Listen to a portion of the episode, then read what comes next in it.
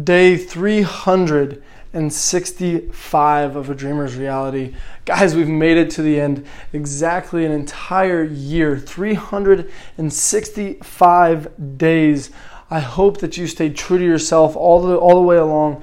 Listen to this, just one little itty bitty tidbit every single day for 365 days. And if you have done that, if you've actually followed, you know, the model of this podcast, I guarantee you've changed for the better. I guarantee you've gone through some crazy times, you've gone through some downs, some ups, everything. And today I want to leave you with making sure that you create your dream reality. That's what this whole podcast was about. Take every single tidbit that I gave you, take every little hint, every little piece of advice that I gave you, take everything that you thought of along the way and create your reality today. Create it today and then live it for the rest of your life. Go throughout life living life your own way, the way you wanted to live your life. Make sure you create that reality. Create it today. Create write it down. Write it down every day. Think about it.